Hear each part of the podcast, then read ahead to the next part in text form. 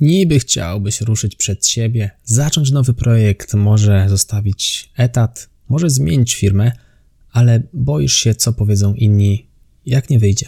No właśnie, strach przed oceną innych to problem wielu z nas. Skąd się bierze i jak sobie z nim poradzić? Właśnie o tym porozmawiamy w dzisiejszym odcinku Excellent Work Podcast. Zapraszam.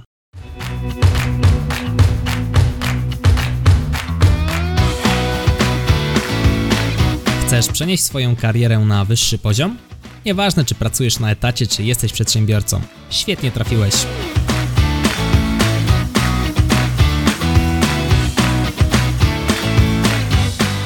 Nazywam się Michał Kowalczyk i witam Cię w Excellent Work Podcast. Zaczniemy cytatem. 80% rzeczy, których się obawiasz, nigdy się nie wydarzy. Na 12% nie masz wpływu, a z pozostałymi sobie świetnie poradzisz. Niejaki pan Maxi C. Moldsby. No ciekawe i mocno się z tym zgadzam. Po prostu lubimy się martwić na zapas. Jeżeli masz duży problem z martwieniem się, zobacz książkę Jak przestać się martwić i zacząć żyć. Naprawdę fajna pozycja, która dużo zmieniła w moim życiu. Zresztą wspominałem o niej w jednym z podcastów. Lęk przed oceną ma swoje plusy i ma swoje minusy. Jako wartość dodatnia na pewno będzie się ta wartość dodatnia wiązała z motywacją. Jeżeli się czegoś boimy, mamy przed czymś lęk, no to czujemy takie nieco większe napięcie przed jakimś egzaminem, przed, no, znowu ustnym, pisemnym, być może na prawo jazdy, czujemy odrobinę lęku, co motywuje nasz organizm do zwiększonego wysiłku. Natomiast jeżeli przesadzimy z tą motywacją, zaczyna się paraliż. I to jest ta negatywna strona lęku. W momencie, gdy wchodzimy do sali, jesteśmy zbyt zestresowani, boimy się strasznie, może się okazać, że po prostu się zatniemy. Trzeba rozróżnić lęk od strachu. Lęk to jest coś, co jest wymysłem naszej głowy. Natomiast strach ma podstawy w sytuacji zagrożenia życia. No jeżeli widzimy jakiegoś jadowitego węża przed sobą w Australii, albo w ogóle widzimy węża w Australii, pewnie nie znamy wszystkich rodzajów wężów na pamięć, patrzymy na węża, no i pewnie się boimy. I to jest właśnie strach. Boimy się, że zaraz nas ukąsi i umrzemy. Natomiast lęk to jest sytuacja, w której obawiamy się czegoś, co nam nasza głowa podsuwa. Skąd wziął się taki lęk? Lęk przed oceną wziął się ze strachu przed wykluczeniem z wioski 10-20 tysięcy lat temu. W momencie, gdy byliśmy na takim dość wczesnym stadium rozwoju społeczeństwa, no samemu na świecie było ciężko. Jeżeli wyrzucili cię z wioski, prawdopodobnie za jej bramami zjadł cię tygrys szablozębny, no i tak kończyła się twoja historia. A więc zależało ci na tym wtedy, zależało nam na tym, abyśmy byli akceptowani przez innych, abyśmy mogli być częścią społeczeństwa, co zwiększało szanse na to, że przeżyjemy. Jako gatunek ludzki dość szybko się rozwinęliśmy, no i wygląda na to, że ewolucja naszego umysłu nie do końca za tym podążyła. Dlaczego? No bo nadal boimy się oceny innych, a ta ocena innych na ten moment na nas już aż tak bardzo nie wpływa i to, co o nas myślą inni, nie warunkuje tego, czy jutro zje nas tygrys szablozębny, czy też nie. Ocena wiąże się właśnie z tym odrzuceniem, wytknięciem palcami przez społeczeństwo, i może mieć objawy nawet w bólach fizycznych. Takie przykłady bólów, które mogą być spowodowane tym bólem odrzucenia, tym strachem przed oceną innych, to na przykład nerwobóle, czy szczękościski, albo nawet bóle brzucha. Myślę, że ból brzucha to jest coś, co jest bardzo popularne i się zdarza. Ja pamiętam, jak bałem się podejść do jakiejś ładnej dziewczyny jeszcze w podstawówce, to ten ból brzucha był nieodzowną częścią takich sytuacji. A więc i mnie takie sytuacje dotykały.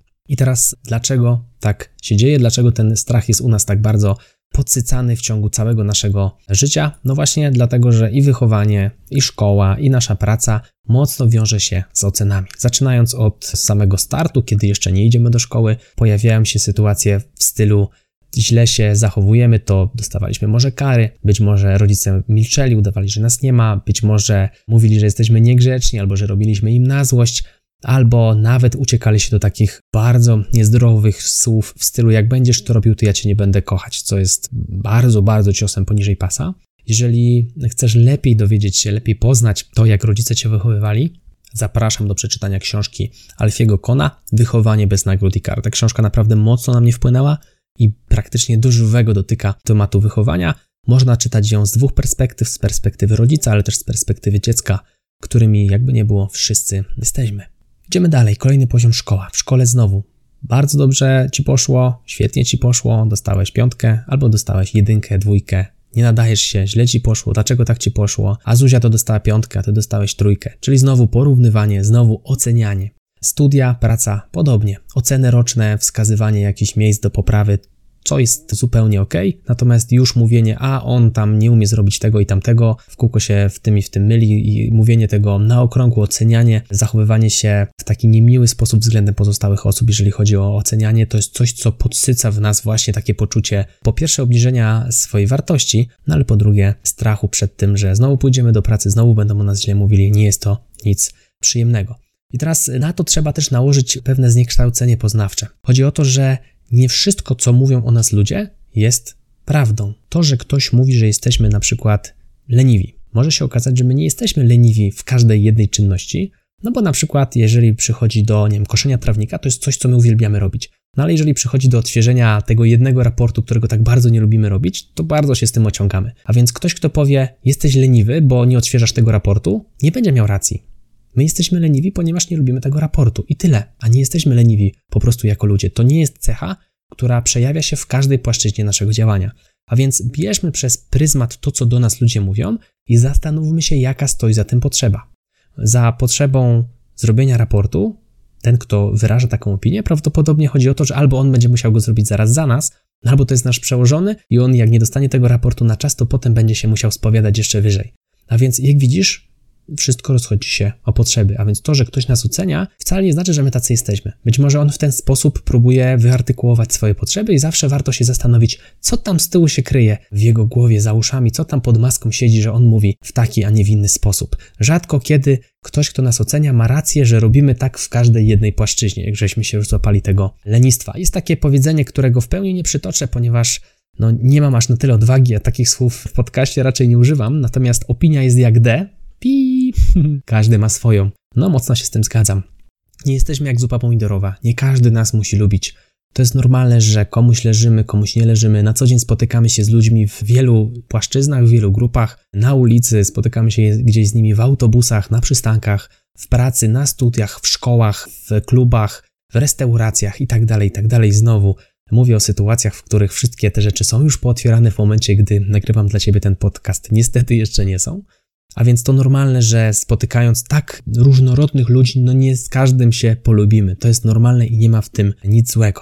Dobrym sposobem na ochronienie się przed taką oceną innych jest dobre poznanie samego siebie. No jeżeli jesteś świadom tego, że w czymś jesteś słaby, tak jak na przykład mi ciężko uczyć się nowych języków, to jak ktoś mi powie, że hej, no ten twój angielski na przykład to jest średni, to ja mogę mu powiedzieć, no tak, wiem. Przyłożyłem się naprawdę mocno do tego, żeby ten język posiąść. Teraz mówię w nim całkiem dobrze, natomiast rozumiem, że w Twojej ocenie jeszcze trochę mi brakuje, bo nauka języków przychodzi mi ciężko. Natomiast gdybym myślał, że jestem super lingwistą, a nie jestem, i ktoś by mi powiedział, że mój angielski jest średni, to mocno by mnie to dotknęło. Powiedziałbym, no dlaczego on tak mówi, nie? No ale być może to jest po prostu prawda. Są sytuacje, gdzie jest to po prostu prawda. A więc opcje mamy dwie. Jeżeli możemy, to to zmieniamy, a jeżeli możemy z tym żyć, to to po prostu akceptujemy. Jeżeli ktoś nam wytyka jakąś inną wadę, na przykład, no nie wiem, Mamy krzywe zęby. Strzelam. To możesz powiedzieć, no okej, okay, wiem, że mam krzywe zęby. I tyle. Bądźmy świadomi po prostu swoich cech. Pomijam fakt, czy ta osoba nam to powinna mówić, no bo nie jest to miłe, natomiast skoro już powiedziała, to jedyne co możemy z tym zrobić, to jakoś się do tego odnieść w naszej głowie. Bardzo mądre powiedzenie kolejne, z którym ja na przykład osobiście mam bardzo duży problem, to jest cytat znowu, nie wiem niestety kto to powiedział, najtrudniej jest wybaczyć komuś swoje błędy. A więc najczęściej będziemy wytykali komuś to, co nas boli najbardziej. Przykładem jest, myślę, że mogę to powiedzieć, sytuacja z moją żoną. Mnie bardzo, że tak powiem, dotykało, kiedy moja żona siedziała sobie na social mediach, na mediach społecznościowych. No i ogólnie chodziło o to, że w zasadzie to w sumie ja trochę z tym miałem problem i widziałem to tak szczególnie u niej. A więc jeżeli zwracasz komuś na coś uwagę, to zastanów się potem tak na spokojnie już sam ze sobą, jak już to zrobiłeś, czy to czasem też nie jest twój problem. No bo najtrudniej jest wybaczyć komuś nasze własne błędy. Ludzie się mylą, Ludzie się mylą, nie ma w tym nic złego. Każdy może się pomylić, a więc jeżeli oceniasz kogoś przez pryzmat jednej sytuacji i na tej podstawie wyrabiasz sobie o nim zdanie, pytanie, czy dobrze robisz. Zastanów się. Pamiętajmy o tym, aby żyć według własnych zasad, a nie czyichś zasad. Zazwyczaj w pewnych określonych środowiskach zachowujemy się w pewny ogólno przyjęty sposób. Czyli mówi się, że na przykład do wszystkich starszych osób powinniśmy się zwracać na pan. No, okay, jest to ogólnie przyjęta zasada, jest to norma grzecznościowa, ale jeżeli dojdziemy do konsensusu z taką osobą, że możemy sobie rozmawiać na ty, to dlaczego mielibyśmy tego nie robić? Ja nie mam nic przeciwko temu, jeżeli ktoś jest ode mnie starszy i mówi mi, mówi mi na ty, żebym zwracał się do niego właśnie w ten sposób. A na przykład w starszych pokoleniach jest z tym pewien problem. Dlaczego? No bo właśnie to jest pewna ogólnie przyjęta norma. Nie wiem skąd się wzięła, prawdopodobnie z czasów pańszczyzny, gdzie byliśmy, no, Polska dzieliła się na tych, którzy władali, tych, którzy służyli. Prawdopodobnie to zaszło jeszcze z tamtych czasów, natomiast no nie rozgrzybujmy tego. Chodzi o to, aby się zastanawiać, czy te zasady, którymi ktoś każe nam się kierować, są jakąś ogólnie przyjętą normą i czy my chcemy, żeby taka była ta norma, czy my się z nią zgadzamy. Typu, o, to będzie dobry przykład. Mąż pracuje, a żona gotuje i zajmuje się domem. Jest taki stereotyp, prawda? Można by było powiedzieć konserwatywnej rodziny. No właśnie, ale czy musi tak być? Bo wszyscy tak mówili. Bo ja muszę siedzieć z tymi dziećmi, bo moja mama siedziała z tymi dziećmi, moja babcia siedziała z tymi dziećmi. No może nie, może nie muszę, może można by to było odwrócić. Może mąż kocha dzieci strasznie i lubi z nimi spędzać czas, chętnie zostałby w domu, a żona mogłaby iść do pracy. I co w tym złego? No nic. Ale sąsiedzi mogą mówić, ale to jest pantofel, nie? Ale ona to się nie zajmuje dziećmi, tylko karierę robi. No i co z tego? Żyjemy swoim życiem. Dlaczego? No bo nikt za nas nie umrze. Po prostu nikt za nas nie umrze. Przyjdzie taka scena, kiedy przyjdzie nam umierać, będziemy albo wspominali to życie, mówili, wow, zrobiliśmy fajne rzeczy, mieliśmy odwagę, zrobiliśmy to, zrobiliśmy tamto, pociągnęliśmy fajne projekty, nie wiem, założyliśmy firmę, zbudowaliśmy może dom, mamy dzieci, mamy wnuków być może i jest wspaniale. Albo możemy mówić, ja to chciałem za młodu zrobić to albo tamto i w sumie to się nie udało, bo się bałem, co powiedzą inni. No, pytanie, który scenariusz wybierasz? Zachęcam Cię do przeczytania jeszcze drugiej książki, mocno związanej właśnie z ocenianiem siebie i innych, Książka ta to Porozumienie bez przemocy. Ja jeszcze całej nie przeczytałem, więc nie mam tutaj w pełni wyklarowanych przemyśleń, natomiast jestem gdzieś w jednej czwartej i już bardzo mi się podoba.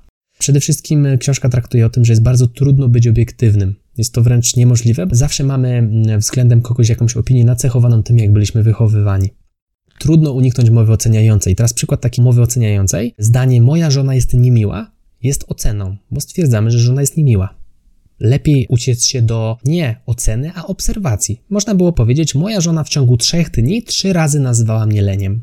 I to nie jest mowa oceniająca, to jest stwierdzenie faktu. Jeżeli ona tak powiedziała, no to kropka, tak powiedziała. Nie jest to żadna opinia o niej. I teraz można się od tego bez problemu odbijać i porozmawiać z żoną, dlaczego tak się stało, nie zarzucając jej, dlaczego ty jesteś dla mnie niemiła. Można zapytać po prostu, w ostatnie trzy dni nazywałaś mnie trzy razy leniem. Chciałbym się dowiedzieć dlaczego. Czy przeszkadza ci we mnie na przykład to, że zostawiłem skarpetki w salonie? Nie a może przeszkadzało ci to i to i tak dalej. Szukamy znowu tej potrzeby, która stoi za zdaniem, znowu jesteś leniem, o, co stoi za tym zdaniem, tego szukamy, czyli staramy się znaleźć potrzeby. Ta książka naprawdę fajnie o tym opowiada. Przy 60 stronach już mam dużo takich przemyśleń, które będę sobie wdrażał. Wiadomo, że to nie jest coś, co przeczytam raz i działa. To wymaga ciągłej pracy, ciągłego w ciągu dnia łapania się na takiej właśnie mowie oceniającej i uciekania od tego języka oceniającego. Natomiast no, kto powiedział, że będzie łatwo? No nie jest łatwo. Jeżeli chcemy coś znaleźć, coś zmienić w swoim życiu, to bardzo często to nie będzie prosta droga. Jeszcze na koniec tego podcastu kojarzy mi się jedna fajna przypowieść, która zresztą pojawiła się w książce Porozumienie bez przemocy. Bohater zgubił kluczyki, była noc, szuka tych kluczyków pod latarnią, przychodzi policjant i mówi, panie, co pan robi pod tą latarnią? A wie pan co, szukam kluczyków, ale tutaj je pan zgubił, czy gdzie? Nie, nie, widzi pan tam po ciemku, tam, tam, tam, tam stoi samochód. No, no to tam gdzieś mi wypadły. To dlaczego pan tu szuka? No bo tu jest jaśniej i, i łatwiej znaleźć. No właśnie tam, gdzie jaśniej, czasami łatwiej znaleźć, ale nie to, co byśmy chcieli. Zazwyczaj tam, gdzie ciemno i trudno, łatwiej znaleźć to, co byśmy chcieli. I na sam koniec jeszcze jedna taka, myślę, rada. Warto czasami zastanowić się, czy z tym problemem oceny innych nie pójść do psychoterapeuty. Ja z takiej pomocy psychoterapeuty korzystam, Rdzennie nie poszedłem tam po to, aby leczyć problemy związane z oceną innych. Prowadząc firmę, odchodząc z etatu, zmieniając firmę, wymagało to jednak trochę jakiejś tam odwagi. Problem był inny, który ostatnio w ogóle znaleźliśmy ale to nie jest temat na podcast, bo jest to dość sprawa prywatna, więc zostawmy to tak, jak to leży. Wierzę w to, że to, co dla Ciebie dzisiaj przygotowałem, jest dla Ciebie wartościowe, że zastanowisz się nad tym, jak oceniasz siebie, jak inni Cię oceniają i czy powinieneś takie oceny brać do serca, co zrobić, aby lepiej te oceny znosić, bo jakby nie było, będą częścią nas, dopóki żyjemy w społeczeństwie, a chyba nikt z nas pustelnikiem nie jest. Także jeżeli podobało Ci się to, co dla Ciebie przygotowałem, wyślij ten odcinek jednej osobie, ja się nazywam Michał Kowalczyk, to był Excellent Work Podcast. Dziękuję Ci za Twój czas i do zobaczenia lub do usłyszenia w kolejnym odcinku. Trzymaj się, hej!